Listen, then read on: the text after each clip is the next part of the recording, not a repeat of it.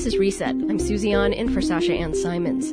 Public transit has never quite been the same since COVID 19 took hold two and a half years ago. Ridership, reliability, safety, they all took a hit during the pandemic. The CTA is taking steps to address those issues with its Meeting at the Moment campaign. Meanwhile, PACE, the suburban bus system, is out with its budget proposal, which shows that pandemic effects continue to force the hand of transit agencies. Here to discuss is WBEZ reporter Michael Puente. Hey, Mike. Hey, Susie, how are you? I'm doing well. Great. Well, Mike, um, I want to start with PACE. You know, the big headline on its budget proposal is a plan to permanently cut 69 routes that were suspended during the pandemic. I mean, that sounds pretty big. What's been going on with PACE? Well, that's right, Susie. Well, when you mentioned when the pandemic first started, ridership on Metra, CTA, and PACE all plummeted. All the transit agencies have to scale back services and provide service on those routes that have the most demand. Well, ridership on all three services are picking back up, including PACE. But now, with the suspension of these 69 routes back in spring of 2020, PACE feels they are no longer needed and wants to cut them and use those monies in better ways those are routes in Naperville, Schaumburg, Rosemont. There's a whole list of them on their website. Uh, but these are routes that PACE says aren't in demand, and so they want to cut them. And a note to our listeners, hearings start this week about the PACE budget. Riders can comment on the route eliminations during those hearings, which run Thursday through next Friday.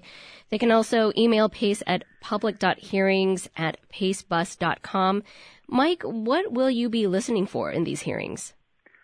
Well, Susie, I'm sure we're going to hear some stories on how these routes are needed, but they haven't been around for almost two years. So adjustments mm. have been made by those who used to use them, but I'm sure PACE is going to listen to decide if any of those routes can be saved or just cut as PACE has them planned. Now, some of these meetings, uh, as you said, start on Thursday. Some are in person and some are virtual.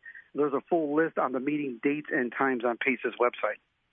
Uh, meanwhile, the CTA has had its share of challenges. Uh, remind us of what the Chicago Transit Authority has been facing during the pandemic, but uh, especially in recent months.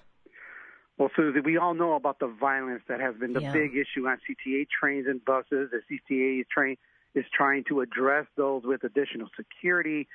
But CTA is also seeing a surge in ridership as more people hit to downtown for fun and work. 935,000 riders alone reported by CTA in September. That's a new post pandemic high. But some trains and buses are not arriving on time. There are groups such yeah. as Commuters Take Action that monitor CTA's on time performance. They have said CTA is also often unreliable, with riders having to opt for, for Uber or Lyft. Yeah, yeah, definitely.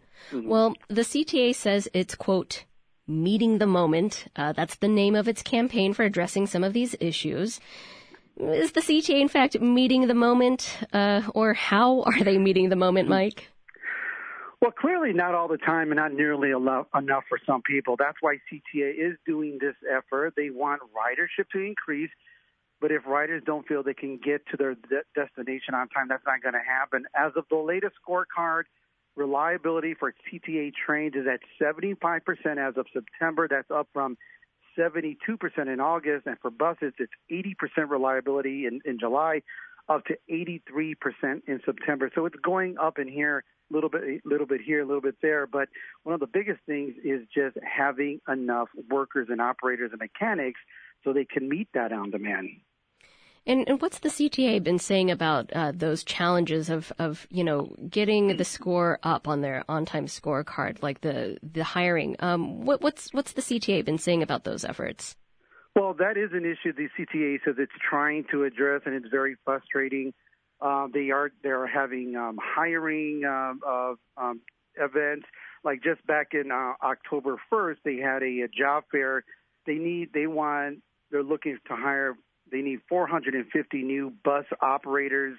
Uh, they feel that I think they've hired like 323, but it all comes down to that: more workers to uh, meet the demand of new routes that they're trying to add, especially the blue and red lines, although they're more most um, uh, on-demand routes. But if they don't have the workers to address the needs of the growing ridership, it's still going to be a problem. But that's that's what they're trying to hope to address. Has the CTA explained why, you know, riders are seeing these ghost buses and, and trains, you know, the ones that show up on the app but don't show up in real life? Right, right. Those are those also happen with staffing issues, and that happens for a lot of reasons too. Just be, um, there could be scheduling conflicts. There could be something with with mechanical problems, and mm-hmm. they are trying to address that um, they're they're trying to you know increase the reliability, and those ghost trains and buses can be very frustrating. But a lot of it has to do goes back to just not having enough operators. But they they are trying to reduce that. Well, finally, Mike, what else will you be keeping your eye on uh, in the public transit front? Well, we're hearing about the surges in COVID, so I'm interested in that, how that might impact ridership as we head into the winter but also how ridership could uh, increase as those gas prices keep yeah. going up. And uh, there are so many things that impact ridership on area transit, including the economy and jobs. So those are all interconnected, and we all want. We also want to see how crime is reduced on the CTA. They've got extra security, more mm-hmm. um, Chicago Police Department officers on there, and these canine units. So it's, it remains to be seen, though, how that is going to impact ridership on the CTA. Yep. That's WBEZ reporter Mike Puente. Thanks, Mike. Thank you, Susie.